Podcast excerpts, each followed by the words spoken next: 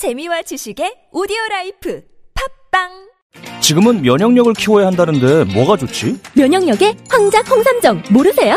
아무것도 넣지 않고 100% 홍삼으로만 진하게 농축한 홍삼 농축액이라고요. 홍삼의 선택 기준인 진세노사이드 함량도 하루 30mg 섭취할 수 있고요. 진세노사이드가 30mg? 와, 이거 물건이네. 홍삼을 고를 때 진세노사이드 함량을 꼭 확인하세요. 롯데 프리미엄 홍삼 농축액 황작 홍삼정. 이 광고는 건강기능식품 광고입니다. 야야야, 잘 들어봐. 내가 오늘 버스를 탔는데 말이야. 내 앞에 한 명, 학생입니다. 두 명, 학생입니다. 드디어 내가 딱 찍는데 글쎄. 거북입니까? 어이가 없네. 뻐근한 거북목, 구부정한 어깨, 뒤틀린 골반까지 바디로직 탱크탑과 타이즈로 자세 바로 잡으세요. 남녀노소 누구에게나 좋은 바디로직. 지금 소중한 분께 바른 자세를 선물하세요. 바디로직.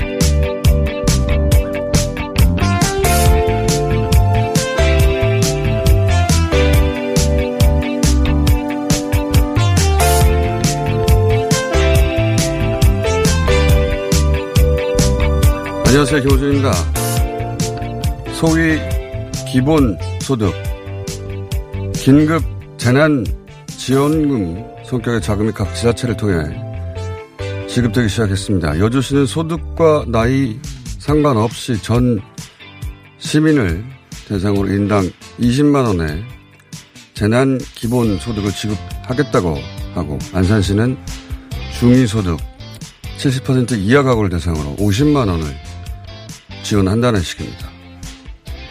그런데 포퓰리즘 예산이 아니라 절박한 상황에서 죽을 지경에 있는 국민들에게 긴급하게 생계 자금과 생존 자금을 생존 자금을 지원하는 것이라며 대구 시민을 위한 생계 지원을 호소해서 코로나 추경에서 지역 예산을 1조 원 넘게 증액했던 대구 권영진 시장은 그렇게 확보한 예산의 집행을 총선 투표일 다음 날로 미뤘습니다. 가장 심각한 피해를 입은 지역인데 그래서 당연히 가장 큰 예산 지원이 있었는데 그래서 가장 시급한 지원이 필요한데 이걸 선거 다음 날로 미룬 겁니다. 그러면서 밝힌 이유는 주민센터가 혼잡해져서 사회적 거리두기에 역행하기 때문이라는 겁니다. 한마디로 주민센터에 사람들이 많이 와서 방역에 어려움이 생긴다. 선거 사무도 있는데 이게 말이 됩니까? 선거 다음 날부터는 주민센터에 사람이 많이 와도 감염이 안 되는 겁니까?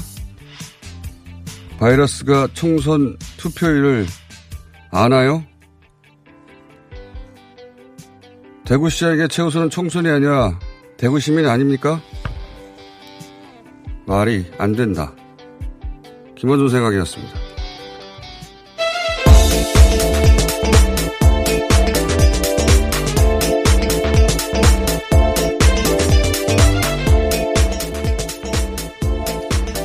TBS의 류밀입니다. 네. 저는 이런 결정이 어떻게 가능한지 도무지 이해가 안 갑니다. 예. 지난주에 어, 대구를 긴급 재난 지역으로 선포해달라. 당연히 할 수 있는 요청이고, 그래서 처음으로 그 지역에 긴급 재난 지역으로 선포됐어요. 네. 예, 그리고 예산을 추가 편성해달라. 그것도 당연히 할 수 있는 요청입니다. 그래서 홍남기 경제부총리를 만나서 함께 울었다는 얘기도 본인이 하고, 대구 지원을 해달라. 1조가 더 증액이 됐어요. 총 2조든가요. 예. 이런 호소 당장 필요하다. 지금. 근데 갑자기 주민센터에 사람이 많이 몰리면 방역에 어려움이 있기 때문에 그래서 선거 다음 날부터 지급하겠다는 겁니다. 예. 선거 다음 날부터 주민센터에 오는 분들은 감염이 안 됩니까?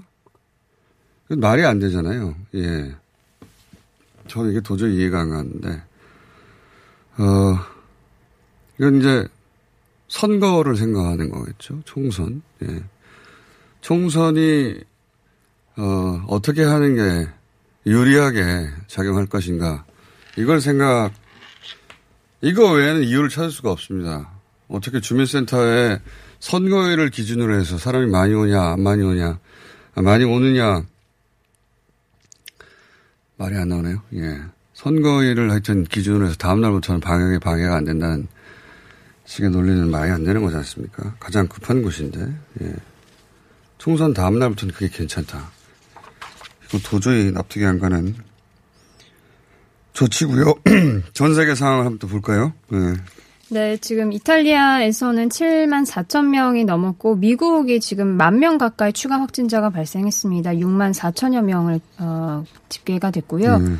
스페인은 5만 명 가까이 지금 달려가고 있습니다. 4만 7천여 명. 독일에서도 한 4천 명 이상 확진자가 발생해서 3만 7천 명 정도 나왔고 어, 어제 예측을 한 대로 스위스가 우리나라를 넘어서 만 명 이상의 음. 확진 판정을 받았습니다. 저는 매일 통계를 보니까 그 경향성, 중요한 경향성을 보자면 우선, 어, 미국은 내일 아니면 모레쯤 중국 숫자를 넘어갈 겁니다. 예, 엄청난 속도로 확진이 늘어가고 있고, 어, 그리고 스페인 같은 경우는 총리, 부인, 부총리, 부총리. 장관, 이렇게 최고위직 그 관료들이 확진이 계속되고 있고요. 영국도 찰스 황제자가 확진된 네, 거죠. 확진 판정을 받았습니다. 네, 이 정도 되면 어 안전한 사람은 아무도 없는 거죠. 그 나라에서.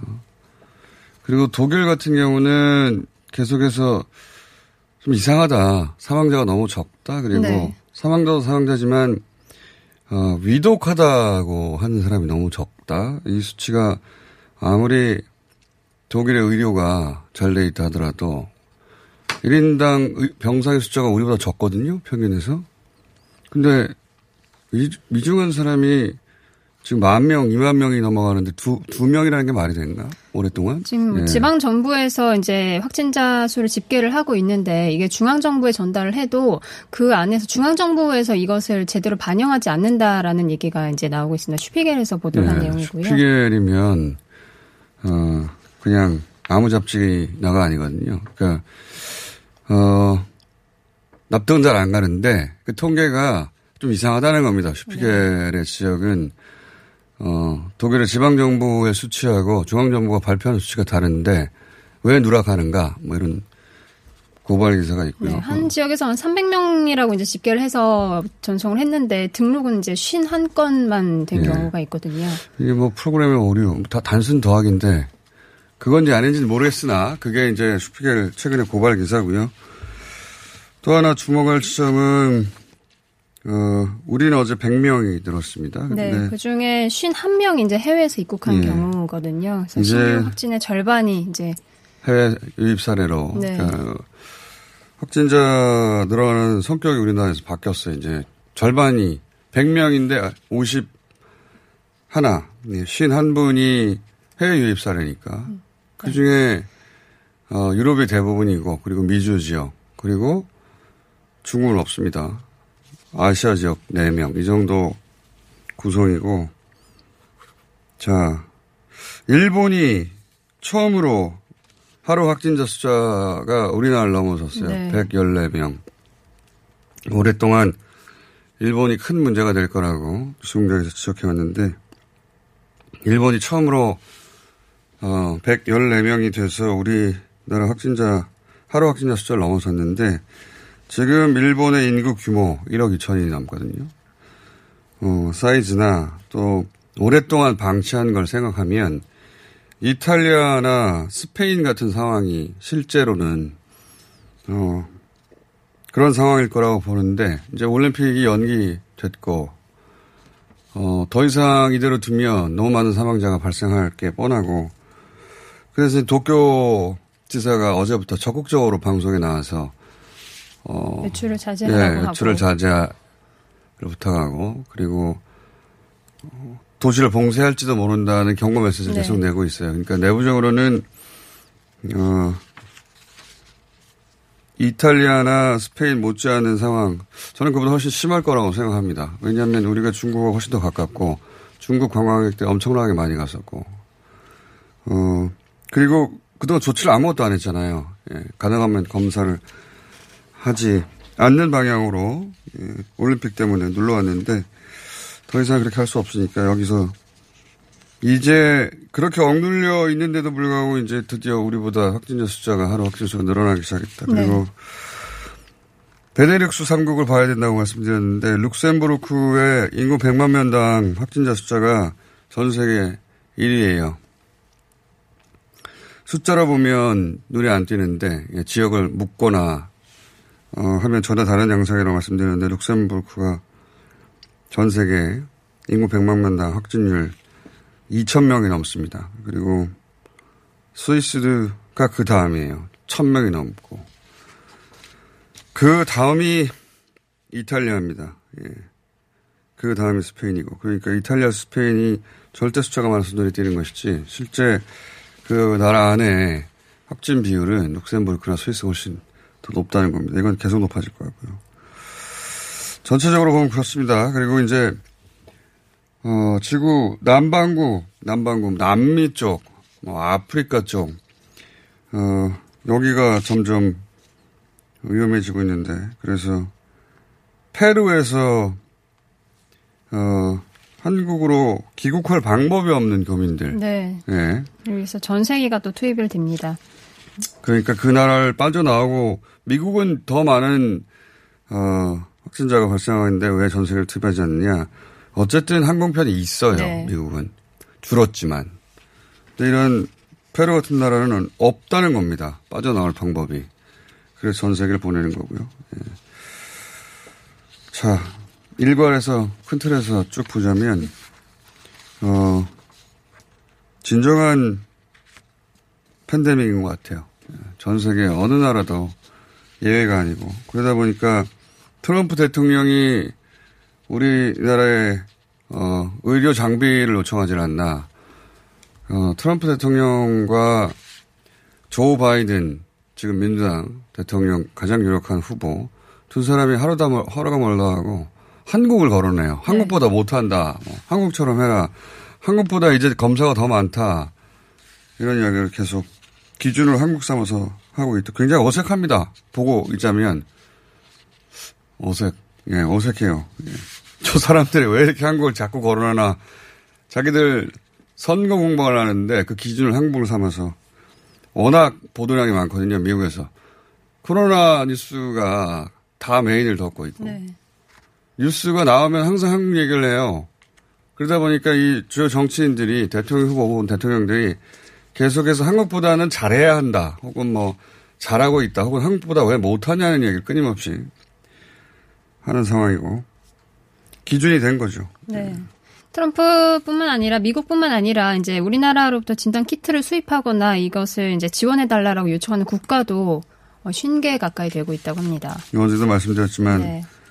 덴마크에서 한국에 어, 빨리 이 진단 키트를 가져가라는 제안을 거절했다가 어, 대국민 사과를 했어요.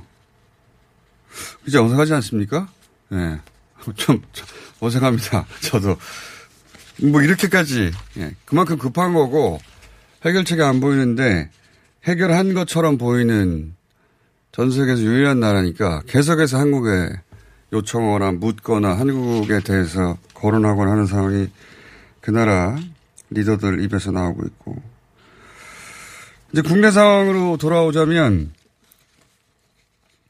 해외 유입 사례가 100명 중에 51명이니까. 그러니까 이 해외 유입 사례가 없었다면 이제는 우리가 50명 단위로 줄어들 텐데. 네. 어, 51명. 유럽은 전수조사 한다고 말씀을 드렸고, 이제 미주 지역이 계속 높아지고 있거든요. 유럽이, 어, 51명 중에 29명, 미주 지역이 18명. 어, 그래서 이제 미주 지역에서 오는 특히 미국발, 정확하게 말하자면, 미국발, 어, 국내 입국자들에 대해서는, 근데 유럽보다 그 두세 배 많아요.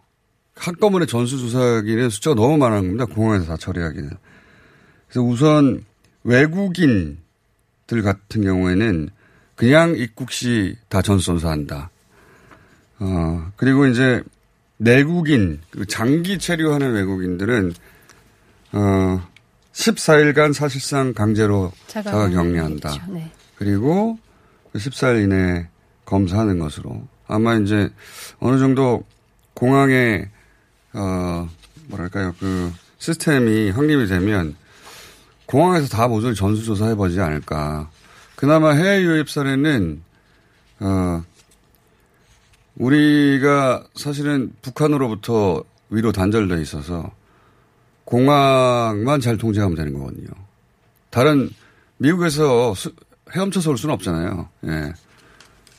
그런 의미에서 해외 유입 사례가 불안한 요인이긴 하나 통제가 통제하기에는 굉장히 용이한 겁니다. 한 곳에 집중적으로 서 통제할 수 있으니까 핀란드가 그래서 숫자가 적은 거죠. 전 유럽에서 가장 적은데 핀란드는 육, 육로로는 러시아가 처음부터 다 국경을 다 폐쇄했기 때문에 육로가 아래로 막혔고 그리고 아래쪽으로는 어, 유럽 대륙하고 연결하려면 그 다음에는 이제 배를 타고 스웨덴으로 넘어와서 기차 타고 넘어가야 되는데 그 항구만 잘 컨트롤하면 되는 거예요. 포인트가 체크 포인트가 그러다 보니까 전 유럽이 이런 상황에서도 유, 핀란드만 숫자가 아주 낮거든요. 예. 그런 거와 마찬가지죠. 우리가 공항만 철저히 잘 컨트롤하면 되는 거니까 해외 유입 사례 때문에 공항을 다 막아버려라. 예. 국경을 폐쇄해라. 그건 잘못된 주문입니다. 그런 얘기 하는 분도 굉장히 늘어나고 있던데. 자, 국내 정치 잠깐 짚고 또 끝내야 되겠습니다. 네, 네, 더불어시민, 더불어민주당이 불출마 현역 의원과 비례대표 의원을 제명을 하기로 했습니다. 어, 비례대표 연합정당 더불어시민당으로 가게 될 것으로 보입니다. 7명 정도. 네. 네. 그리고 미래통합당 보통 이제 어제 낮쯤에 다 공천이 그저께 끝난 상황인데 어, 이건 정당사 신기록을 볼 수 있네요. 그러니까 민경욱 후보가 세 번째 부활했습니다. 네. 야, 예수님도 한 번밖에 부활을 못 하셨는데 세 번을 공천을 탈락했다가 다시 부활했다가 탈락했다가 다시 부활했다가 어제 막판에 어, 경선 대상이었던 민현주 후보 가 다시 최종적으로 올라가나 싶었는데 예. 결국은 다시 예. 민경욱 의원에게 예, 마감 직전에 예. 예. 황교안 대표 가 이렇게 할 수 있는 거죠. 그 외에 누구도 이렇게 할 수 없습니다. 예. 세번 부활했다. 두 가지 정도 사건이 눈에 띄고 오늘 여기까지 해야 되겠습니다. TBS의 류밀이었습니다.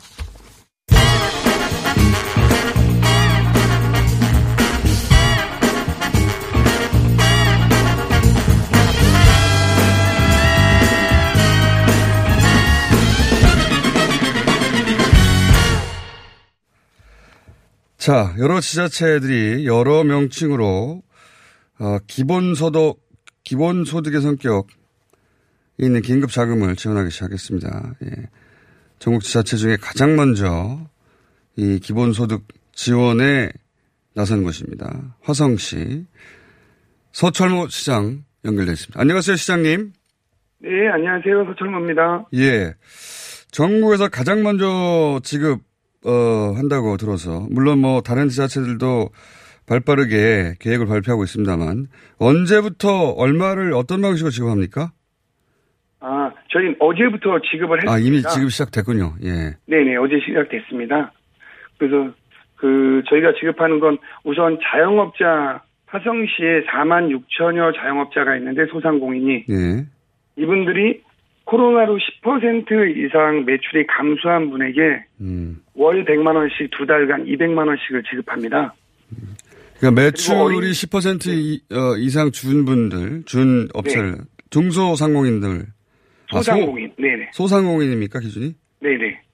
아, 그렇군요. 어, 1차로 긴급하게 소상공인부터 지급을 시작했고. 네. 어, 그 다음은 어떻습니까? 전체 그렇게 해서 소상공인에게 어, 긴급 생계비로 지원될 예산이 얼마예요? 저희가 전체 소상공인한테 지원될 거는 지금 정확하게 하기는 좀 어렵습니다. 왜냐면 감수한 분이 얼마인지 모르는데 음. 현재 편성한 거는 예. 저희가 720억 이상을 편성해 놓고 있는 상태입니다. 아, 그러니까는 3만 6천 자영업자 이상은 받을 수 있는 상황인데 예. 그 정도까지는 안 될 거로 지금 보고 있습니다. 아 그렇군요. 지금 화성시는 어, 어, 우선 소상공인 중심으로 지급을 어제부터 시작했고 그죠? 네.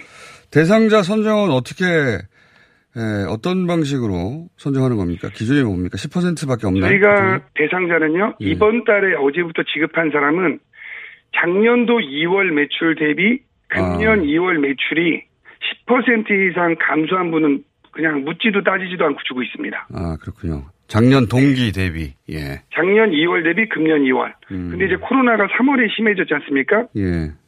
요분은 4월 달에 3월 걸 기준으로 작년 3월 기준, 금년 3월을 기준으로 하면 또 지출이 됩니다. 그렇군요. 그리고 네. 어린이집의 운영비도 지원하는 걸로 되어 있는데 어린이집은 어떤 기준으로 어떻게 지급합니까? 네. 저희가 지금 어린이집이 어린이를 이제 어린이집에서 안 보내는 분들이 많습니다. 지금 위험하니까. 네. 그래서 어린이 감소분 한 명당 평균 30만 원씩을 지원합니다. 음. 그렇군요. 그래서 뭐 다섯 명이 줄었다면 뭐 평균적인 얘기지만 3, 55, 150만 원씩 저희가 3개월까지 지원합니다. 그렇군요. 네. 그래서 많이 받는 분은 600만 원까지 어린이집에 받을 수 있습니다, 지금. 그렇군요. 어린이집이 이 시기를 견디지 못하고 문을 닫아버리면 그 다음에 네. 보낼 어린이집이 없으니까요. 심각한 문제니까. 네네. 그런 지원 대책이 나왔군요. 이게 이제 지자체별로 기준들이 다 다르지 않습니까?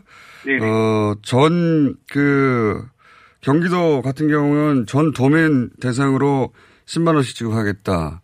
네. 또는 어떤 지자체는 중위소득 70% 이하를 지급하겠다. 또는 어떤 지자체는 우리는, 어, 요런 요런 대상만 지급하겠다. 근데 이제 화성시 같은 경우에는 그러니까 우선, 음, 소상공인, 그리고, 네. 어, 가장 피해가 큰 곳부터 먼저 이런 개념이네요. 그렇죠? 네, 저희는 투트랙으로 정책을 결정했습니다. 저희가 한 한 달, 두 달 가까이 전에 편성을 할때 네. 우선 가장 중요한 거는 당장 문 닫는 이런 분을 막아야겠다 해서 핀셋 지원을 결정을 했고요. 예. 아마 내일쯤에 저희가 2차 발표를 할 겁니다. 예. 그래서 지금은 우선 어려운 분을 상대로 하지만 내일 아마 2차 발표는 전 시민으로 대상으로 하는 재난 기본소득 발표가 아. 2차 발표가 내일 있을 겁니다. 아, 그렇군요. 그 선별 방식과 보편 방식 두 개를 혼용해서 동시에 진행하시는군요. 네, 그래서 선별 방식은 지금은 네. 어려운 것이 시민들이 나가질 않아서 사회적 그렇죠. 거리두기 등으로 인해서 자영업자가 어렵습니다. 그렇죠. 그런데 이게 이제 어느 정도 풀릴 시점에는 사람들이 막 돈을 쓸 시기에 지역 경제를 활성화해야 되거든요. 네네. 그럴 때는 이제 쓸 돈이 모든 시민한테 필요한 거죠. 음. 그래서 그 부분은 저희가 2차로 내일 아마 전 시민을 대상으로 다시 추가 지원을 발표할 것입니다. 화성시 전 시민을 대상으로 역시 이 전 시민을 대상으로 하는 보편적인 어, 기본 소득 개념의 이 지급은 네. 지역 화폐로 지원해야 지역 화폐로 할 생각입니다. 아, 그렇죠. 네, 저희가 계속 시민들과 그 다음에 이런 의견을 수렴했습니다. 그래서 음. 대부분이 지역에서 쓰는 지역 화폐가 훨씬 더 좋다 이런 음. 의견이 많아가지고 그렇게 결정할 계획입니다. 그러니까 돈이 그 안에서 돌아야 결국 그 네네. 어, 시내에 소상공인한테 도움이 되니까요. 예. 네. 지역 화폐로 지급하는 이유가 그거죠. 그걸로 빚 갚는 쓰던가 그렇게 네, 쓰지 말고. 그리고 저희가 예. 지역에서 주민들이 이렇게 사회적 거리두기에도 불구하고 이제 활동을 하셔야 되는 분 있지 않습니까? 예. 이런 분은 저희가 4월 1일부터 현재 상태도 지역 화폐를 충전하면 저희가 1인당 10만 원씩 지원을 하는 정책은 현재도 있습니다. 알겠습니다. 그리고 역시 이 지역화폐 역시 어, 몇 개월 이내에 소진해야 된다 이런 게 있습니까? 네, 저희가 그 내일 최종 결정 날 건데 아마 경기도 정책에 맞춰서 3개월 이내에 소진하는 거로 이렇게 이내. 결정될 것 같습니다. 네. 알겠습니다. 시장님 내일 발표되고 내용 보고 또 한 바퀴 돌아서 시장님 순서가 올지도 모르겠습니다. 오늘 여기까지 들어야 되겠습니다. 감사합니다. 네, 고맙습니다. 네. 자, 전국에서 가장 먼저, 어, 기본소득 성격의 자금 지원이 이루어진 어제부터 시작됐다고 합니다. 화성시 서철모 시장이었습니다. 자동차에서 발생하는 대기오염 물질이 서울 지역 미세먼지의 약 25%를 차지한다는 사실 알고 계신가요? 고농도 미세먼지가 자주 발생하는 12월부터 3월까지 저공해 조치를 하지 않은 배출가스 5등급 차량의 운행이 제한됩니다. 3월 말까지는 시범 운영하고 올해 12월부터는 위반 차량에 과태료 10만 원이 부과됩니다. 서울시는 노후 차량의 조기 폐차 보조금과 매연 저감 장치 부착을 지원하고 있으니 12월 이전까지 미리미리 대비하세요. 자세한 사항은 120 다산 콜센터로 문의하세요. 이 캠페인은 TBS와 서울특별시가 함께합니다. 하이패스 지나간 것 같아요. 나라에서 허락한 유일한 마약 같아요. 내성 걱정했는데 4년 동안 그런 불상사는 없네요. 와우. 약도 아닌데 찌꺼기를 싹 다 배출한 느낌이에요. 대장사랑 말해 뭐해. 어래어래 팔아주세요. 대장사랑? 광고와 실제품이 일치하는 회사? Product results are as what you see in advertisements. 미궁 대장사랑이 사명을 JSR 라이프로 변경하였습니다. 좋은 원료, 따뜻한 사랑, 정직한 기업, 검색창에 JSR 라이프. 박진 씨, 코업이 또 완판됐네? 재구매가 많아서 그런 것 같아요. 먹어보면 아침이 다르다고 하잖아요. 오빠들은 어때? 아홉 가지 멀티비타민의 페루산 마카가 콜라보돼서 그런지 아침 활력이 달라. 코업 진짜 좋아. 나는 먹은 날과 안 먹은 날 차이가 확 나더라고. 코업 안 먹으면 너무 불안해. 팟캐스트 유일! 멀티비타민과 페루산 마카의 환상적인 콜라보. 검색창에 코어업 검색하세요. 긁지 말고 뿌리세요 글루타셀 아직도 무작정 긁고 계신가요? 지금도 밤마다 긁어대는 아이 때문에 고민이신가요? 미친 듯이 가려울 때는 긁지 말고 글루타셀을 뿌려보세요. 약국이나 검색창에서 리얼한 후기를 확인해 보시고 많은 사용자들이 인정한 특허받은 글루타셀 스프레이로 긁지 않는 편안한 밤을 보내세요. 긁지 말고 뿌리세요 글루타셀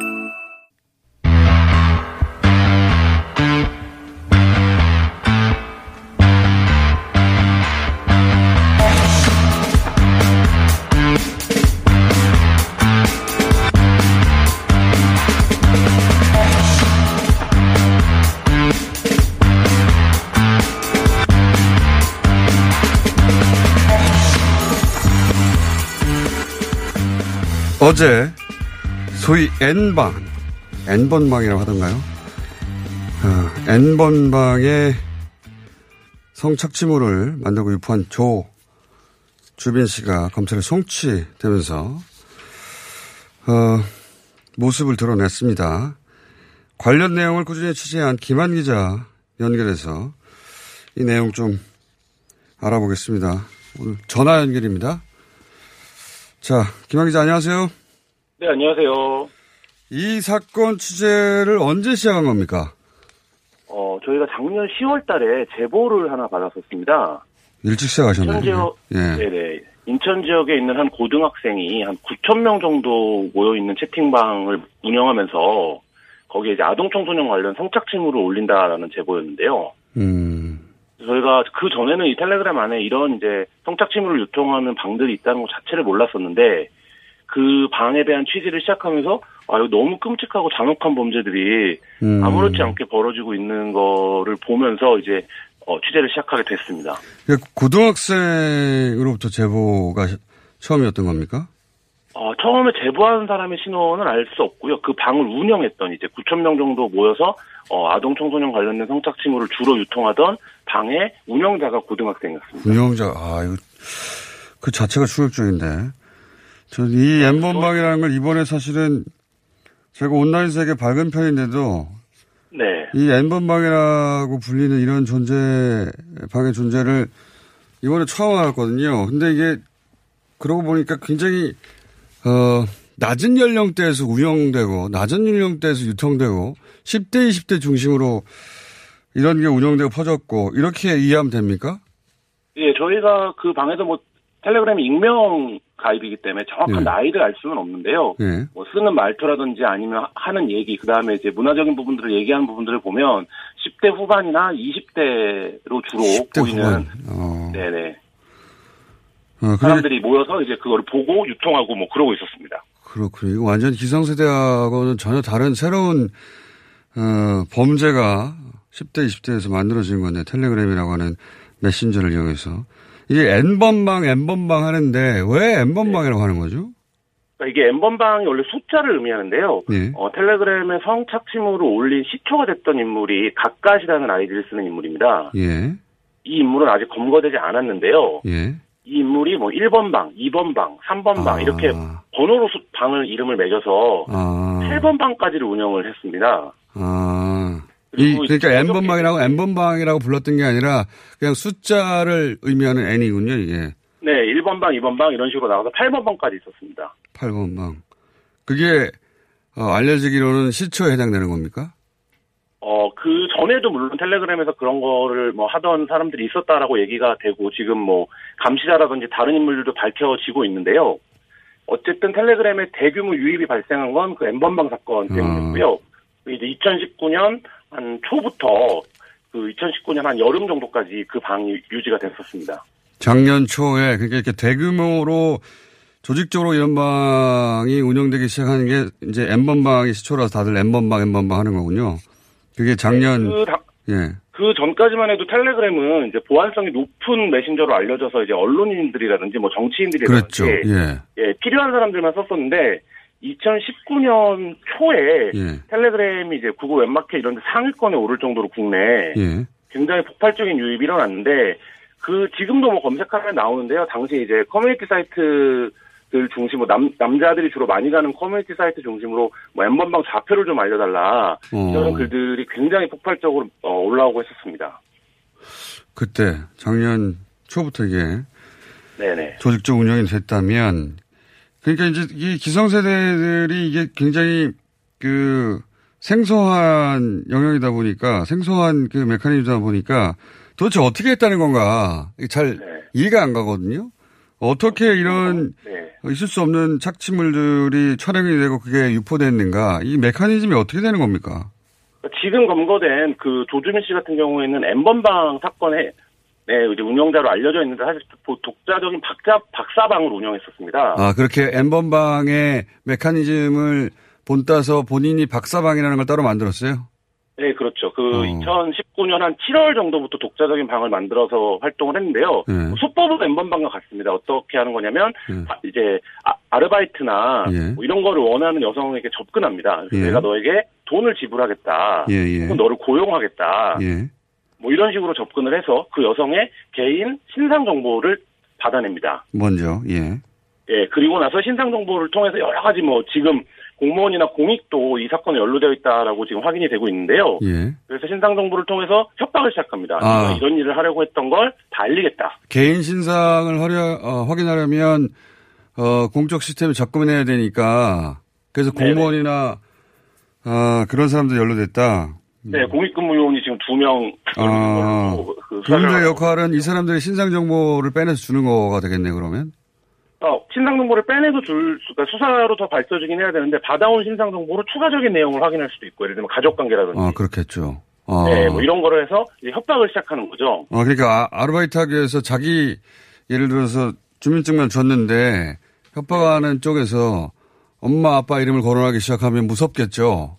그렇죠. 그렇게 아, 아, 이건 조직 범죄네요 완전히. 예. 네, 이분들이 어, 신상 정보를 넘긴 후에 뭐 계속 수위를 높여가면서 나체 사진이라든지 동영상이라든지 굉장히 괴기스러운 그 행위들을 요구를 하는데요. 예. 그 협박이 이루어지는 과정을 제가 캡처해 놓은 거를 본 적이 있는데 예. 불과 몇 시간 걸리지 않습니다. 왜냐하면 완전히 자기의 신상이 털리고 어, 가장 취약한 상태에서 협박을 받는 상태가 되기 때문에 그 요구에 점점 수위가 높은 요구에 어쩔 수 없이 끌려가는 그러니까 완전히 종속시키고 지배해서 범죄를 저지르는 이런 양상입니다. 어, 가장 악질적인 유형의 범죄인데 이게 그렇게 해서 그 영상을 찍은 다음에 그걸 파는 겁니까? 어떻게 유통시키는 거, 수익을 어떻게 만드는 거죠, 이들이? 박사는 굉장히 체계적인 가금 시스템을 갖췄었는데요. 일단 네. 맛보기 방, 자유 방 이런 방들이 있었습니다. 맛보기 방. 이 예. 방은 한 5초라든지 짧게 편집된 영상을 보여주는 겁니다. 아. 사람들을 끌어 모으는 거죠, 거기로. 예. 그 후에 이 영상의 풀 버전을 보고 싶다면 그 고액을 내야 되는 유료방에 입장해야 된다. 예. 이렇게 하고 유료방을 한세 단계, 네 단계 정도로 나눠서 아. 그 운영을 했는데요. 그러니까 그것도. 낮은 단계는 한 20만 원 정도 입장료가 예. 그 높은 단계는 뭐 한 50만 원 정도. 저희가 취재할 때 기준입니다. 예. 그리고 가장 높은 단계는 어 75만 원이었는데요. 예. 그리고 가장 높은 단계의 방은 텔레그램이 아니라 위키라고 하는 미국 그 예, 서버를 두고 있는 메신저 프로그램에서 운영한다. 어. 또 다른 이제 플랫폼이죠. 예. 이제 그 금액들이 점점 점점 올라서 마지막에는 한 최고 고액방이 한 200만 원까지 갈 정도로 입장하는 데만. 네 그렇죠. 어.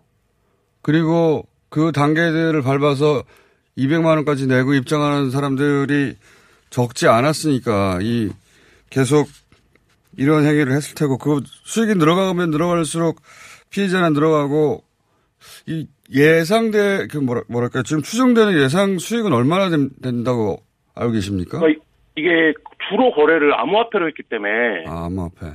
예, 사실 외부에서 좀 추정하기는 좀 어려운데요. 저희가 박사가 예. 자기 계좌라고 공지했던 암호화폐 지갑들이 있습니다. 네네.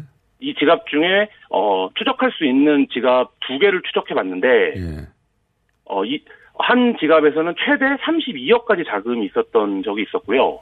한 지갑에서만 추적되는 것만 네네. 해서 네네네. 또 다른 직업, 지갑에서는 한 5천만 원 이상 정도의 돈이 음. 어, 오고 갔던 것으로 어, 확인을 했었습니다. 하나에 32억이요. 취재 여, 기까지 좀 여쭤보겠습니다. 지금도 취재를 한참 하고 계신 걸로 알고 있는데 어제 이 조주빈 씨가 송치 과정에서 한 행동을 보면 유명인들 이름을 거론하는 게 자신의 영향력 혹은 뭐 상대에 대한 위협 이렇게 이해되거든요. 근데 기자가 이걸 취재하고 그걸 상대 쪽에서 인지하면 어, 협박도 받았을 것 같은데요. 네, 뭐 제가 첫 보도를 한 이후에 그 한겨레가 텔레그램을 침공했다 이런 방식의 사고 방식을 보였어요. 침공했다. 그러면서 어, 기자의 신상을 우리가 털자 네. 이렇게 모의들을 하고 박사 주도로 박사가 이제 제 어, 기자 개인의 신상을 털어오면 고액방에 그냥 무료로 입장시켜주겠다. 어, 그리고 이제 이른바 노예녀라고 불리는 여성에 대한 조정권을 주겠다. 네.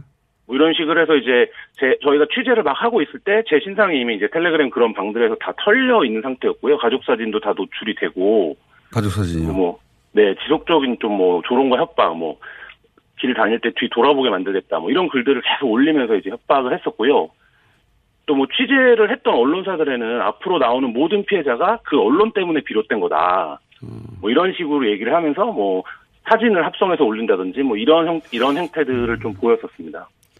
가족 사진 본인에 대한 위협이 아니라 가족 사진을 게재하기 시작하면 그게 굉장히 어, 기자 개인도 주저앉게 만드는 일인데 그 김한 기자는 어떻게 계속 취재를 했어요? 그런 상황에서? 어, 일단 뭐 경찰과 취재공 저희는 처음부터 보도 목적이 이들 잡아야겠다라는 생각이 들었어요. 이게 기사가 문제가 아니라 너무 많은 피해자들이 양산되고 있어서 그래서 취재 자료를 경찰과 공유해 왔고요. 그리고 이제 뭐 경찰을 통해서 신변보호 받으면서 취재를 진행했습니다. 알겠습니다. 오늘 여기까지 듣겠고요. 후속 취재된 거는 스튜디오에 직접 모시고 듣겠습니다. 감사합니다. 예. 네, 감사합니다. 자, 어, 이 사건 관련해서 법무부가 어, 할 수 있는 모든 것을 다 하겠다. 해서 모셨습니다. 법무부 양성평등정책 특별자문관 서지은 감사님 직접 나오셨습니다. 안녕하십니까? 네, 안녕하세요. 예. 오랜만에 뉴스공장 스튜디오에서 뵙게 될 줄이야. 예. 자, 아, 근데 이- 이게 듣다 보니까 굉장히 심각한 사건이네요. 네, 맞습니다. 조폭, 우리가 영화 속에서 보던 조폭을 뛰어넘는 사건인데, 이게. 네. 가장 사악한 정도의, 예. 자, 법무부는 지금 대통령께서 전원 엠번방을 해서 그 관련, 자, 전원을, 어, 조사하라고 지시했지 않습니까? 네. 법무부는 지금 방침이 어떻습니까? 어떻게 조사의 범위를 잡고 있습니까? 아, 대통령께서 국정의 최고 책임자로서 네. 국민적 공분의 대상이니 엠번방 사건과 관련해서 관계 기관에 철저한 수사를 당부한 것으로 이해하고 있고요. 네. 저희 법무부 장관도 굉장히 강력한 의지를 가지고 있습니다. 강력한 네. 처벌에 대해서요. 그리고 지금 검찰에서도 사저, 사안의 엄중함을 공감해서 네. 특별수사 TF를 만들었습니다. 그래서 엄, 아주 엄정하게 대처하고 있습니다. 관련자 전원이라 했는데 네. 뭐 회원 가입자가 지금 언론의 보도는 26만 명인데 네. 이제 이게 모르겠습니다. 중복 가입이 있는 건지 아닌지 그 상황은 잘 모르겠으나 몇만 명이 최소 몇만 명이 넘어갈 것은 분명해 보이거든요. 네. 몇만 명 전원을 검거하고 전원을 처벌하겠다 이게 방침입니까? 네 맞습니다. 아직 수사 중인 사건이기 때문에 이 음. 사실관계를 저희가 아직은 정확히 알고 그렇죠 몇 명인지 잘 모르시겠죠. 네, 그래서 답변에 한계가 있을 수밖에 없지만요. 음. 이 대화방 회원 소위 관전자들 이런 네. 사람에 대해서도 그 행위가 가담 뭐 교사 방조 이럴 경우에는 당연히 공범으로 오히려 가능하고요. 어. 나는 그냥 보기만 했어. 네 그렇죠. 이런 분들도. 네. 네. 그리고 공범에 해당하지 않더라도 이렇게 아동 청소년을 대상으로 필요한 불법 영상물을 소지한 경우는 네. 소지만으로도 처벌이 가능합니다. 아청법으로 네. 그렇게 네, 되는 맞습니다. 거죠. 예. 소지한 분들은 아청법으로 처벌되는 건 진작부터 그래요. 네. 예. 근데 이제 난 단순히 보기만 했다. 난 그런 방인지 몰랐다. 근데 지금 이 방의 메커니즘을 보면 그런 방인지 몰랐다고 할 수가 없네요. 돈을 내고 계속 들어가는 네, 거니까. 맞습니다. 그리고 뭐 방 이름 자체가 로리 1, 2, 3 해가지고요. 네. 로리타라는 게 아동을 네. 의미하지 않습니까? 뭐 모르고 들어갔다는 것은 사실 뭐 변명에 불과하죠. 그러니까 이게 만약에 뭐 그 다른 제목으로 누구나 들어갈 수 있는 방이었다면 네. 그런 말이 통할 것 같은데 단계별로 고액을 지불하고 그러니까 뭐. 200만 원을 내고 어 모르고 들어갔다는 건 말이 안 될 것 같아서 근데 이렇게 3만 명이든 5만 명이든 10만 명이든 전원을 차단하겠다는 거잖아요. 네, 맞습니다. 기본 입장은. 어, 전원을 찾아야겠다. 물론 이제 처벌의 정도는 달라지겠죠? 그렇죠. 가담 네. 정도에 따라서는 달라지죠. 횟수나 가담 네, 정도나 네, 뭐 네. 달라지긴 할 텐데 모조리 그 책임의 정도에 상응한 처벌을 하겠다. 이런 네. 거죠. 네, 맞습니다. 근데 텔레그램 서버가 해외에 있지 않습니까? 네. 어떻게 합니까? 음, 저희가 이미 잠시만요. 네. 이미 대한민국은 주요 세계 74개국하고요. 음, 국제 형사사법 공조 조약을 체결하고 있거든요. 그리고 네. 지금 이제 소라넷을 우리가 한번 폐지했지 않습니까? 네. 그때는 조약을 맺지 않은 나라와도 신속하게 조약을 새로 체결해서 사실은 아, 새로 체결해서 네, 맞습니다. 네. 수 공조를 했었거든요. 그리고 이번에 지금 뭐 코로나 사태로 인해서 사실은 피, 피, 범죄자들이 도망갈 곳이 없습니다. 자동으로 출국 금지가 지금 되어 있는 상태거든요. 예. 그리고 또. 웃으면 안 되는데, 네, 갑자기. 네, 자동 출국 금지가 예, 되어 있는 아, 상태고요. 자동 출국 금지다. 네, 맞습니다. 예, 그리고. 그렇죠. 항공편이 없어. 갈 곳이 없군요. 없습니다. 네. 도피처가 없구나. 네. 그리고 혹시라도 도피를 한 경우라고 하더라도 이번 이 코로나 사태로 인해서 세계 각국에서 우리나라에게 도움을 요청하고 있지 않습니까? 네. 그래서 저희도 굉장히 손쉽게 도움을 받을 수 있을 것 같습니다. 협조가 굉장히 네, 맞습니다. 코로나 어, 사태가 네. 전 세계적 사태가 아이러니하게도 어, 수사에 매우 좋은 환경을 만들었습니다. 네, 갈 것도 없고 그리고 다른 나라도 말씀 들어보니까 어, 이 코로나를 해결하고자 하는 각 당국, 그 나라 당국의 절박함이 있기 때문에 네. 사법 공작이 이제 잘 된다. 네, 맞습니다. 네. 그러니까 그 해외 도피해서 피할 수 있는 방법은 없는 거네요. 네, 없죠. 어. 뭐 경찰에서는 지금 지구 끝까지라도 쫓아가서 반드시 처벌받도록 하겠다고 얘기하고 있습니다. 알겠습니다. 그러니까 이 어, 서버에 대한 협조도 네. 어, 텔레그램 본사에서 보통 이제 웬만한 건들에 대해서는 협조를 잘 안 하는데 사실 이 그 아동 그 음란물 같은 경우에는 전 세계적으로 관용이 없거든요. 무관용이거든요. 네, 맞습니다. 네. 이거를 어, 텔레그램 본사에서 협조하지 않을 일은 없을 것 같습니다. 네. 네. 그리고 세계적으로요. G7에서 또 첨단 범죄 네트워크가 운영 중입니다. 그래서 음. 이런 사안에 있어서는 신속하게 증거 보존 조치 같은 걸 요청할 수 있고요. 어, 이 해외 서버에 있으니까 안전하다는 네. 얘기는 보통 뭐 정치적 주장을 하는데 정치적 그렇죠. 핍박을 그 나라에서 받을까봐 그런 경우에는 텔레그램에서 뭐 거부할 수 있는데 이게 이제 아동 음란물이라고 하면 거부할 리가 없죠 거기서도. 네 맞습니다. 그래서 보존 조치를 시키고 지금 뭐 정부 쪽에서는 강력한 조치로 텔레그램 삭제까지도 사실은 고려하고 있거든요.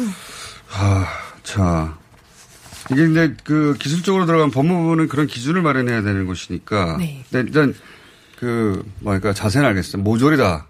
예. 그렇죠. 모조리다 전원 갈 것도 없다 해. 맞습니다. 특정 누구 누구를 특정해서 출국 금지할 것도 없다 이제는. 맞습니다. 예. 참 특수한 상황인데 그런 특수한 상황 비행기도 떠지도 않으니까요. 잘. 그리고 그 해외 서버 있다고 이게 안전한 게 아닌 게 어, 그 서버를 운영하는 곳에도 협조하지 않을 리도 없고 그리고 다른 국가들도 매우 지금 코로나하고 연결돼서 협조적인 상황이라 곳이 없다. 양형, 법리 이런 고민을 법무부에서는 해서 기준을 정해야 되는 거 아닙니까? 네, 맞습니다. 네. 어떻습니까? 지금 대검에서 엄정 대응 기조로 관련 사건 처리 기준을 일선에 이미 시달한 것으로 알고 있습니다. 네. 그리고 법원에서도 대법원 양형위원회에서 디지털 성범죄 관련 양형 기준을 상향한다고 이야기를 상향. 하고 있고요. 예. 네. 사건마다 물론 사실관계가 달라서 일률적으로 말씀드리기는 어렵지만 이 사안의 엄중함을 고려한다면 당연히 뭐 일선에서 범죄단체 조직이나 그 공범으로도 적극적으로 해석할 것으로 판단하고 있습니다. 그렇군요. 굉장히 적절히 해석할 것이고. 네. 어, 이 엠번방 건에 대해서 이게 어, 저렇게 하면 완전히 망하는 거구나. 그리고 네. 그런 것을 어, 아무도 모르겠지 하고 들어가서 보고 소지하고 예, 아동 음란물에 해당되는 이런 것들을 네. 어, 그것은 내 신상도 밝혀질 수 있고 예. 그렇죠. 사회생활도 불가능하고 그냥 인생이 끝나는 거죠. 그러니까요. 예. 이 예를 들어서 5만 명이라고 쳐 5만 명 신상을 다 공개합니까? 그것도 기준도 마련해야 되겠네요. 네, 맞습니다. 예. 그렇지만 여태까지 본 적이 없는 수위의 처벌과 여태까지 본 적이 없는 수위의 신상 공개가 있을 것이다. 이렇게는 말할 수 있겠네요. 네, 맞습니다. 단호하게 말씀하시네요. 예. 지구 끝까지 쫓아가겠다고 경찰에서는 말했는데 법무부는 그러면 뭐라고 표현하겠습니까? 아, 제가 법무부 소속 검사로서 얘기한다면, 아, 물론 개인적인 의견이긴 하지만요. 정말 성범죄와의 전쟁을 선포하고, 어, 마지막 한 명까지 끝, 음, 빠짐없이 강력히 처벌할 예정으로 그렇게 말씀드립니다. 마지막 한 명까지? 네. 서장현 검사님이 그렇게 말하니까 무섭습니다. 마지막 한 명까지. 해외로 도망갈 수도 없다. 아까 그 말 하시니까, 그, 그렇구나. 그렇구나. 자동 출국 금지나 마찬가지다. 어, 이런 사건을 보시는 그 감회가 이건 좀 개인적인 이야기이기도 한데 좀 남다를 것 같은데 법무부의 특별 자문관으로서 어, 혹시 이 사건 관련해서 꼭 하고 싶은 말씀이 있으십니까? 한 1분 정도 있는데. 아, 네. 네. 제가, 음, 2018년에 당신의 잘못이 아니다라고 말한 것으로 굉장히 많은 피해자들이 위안을 받았다라는 이야기를 많이 전해드려 주셨습니다. 그런데, 네.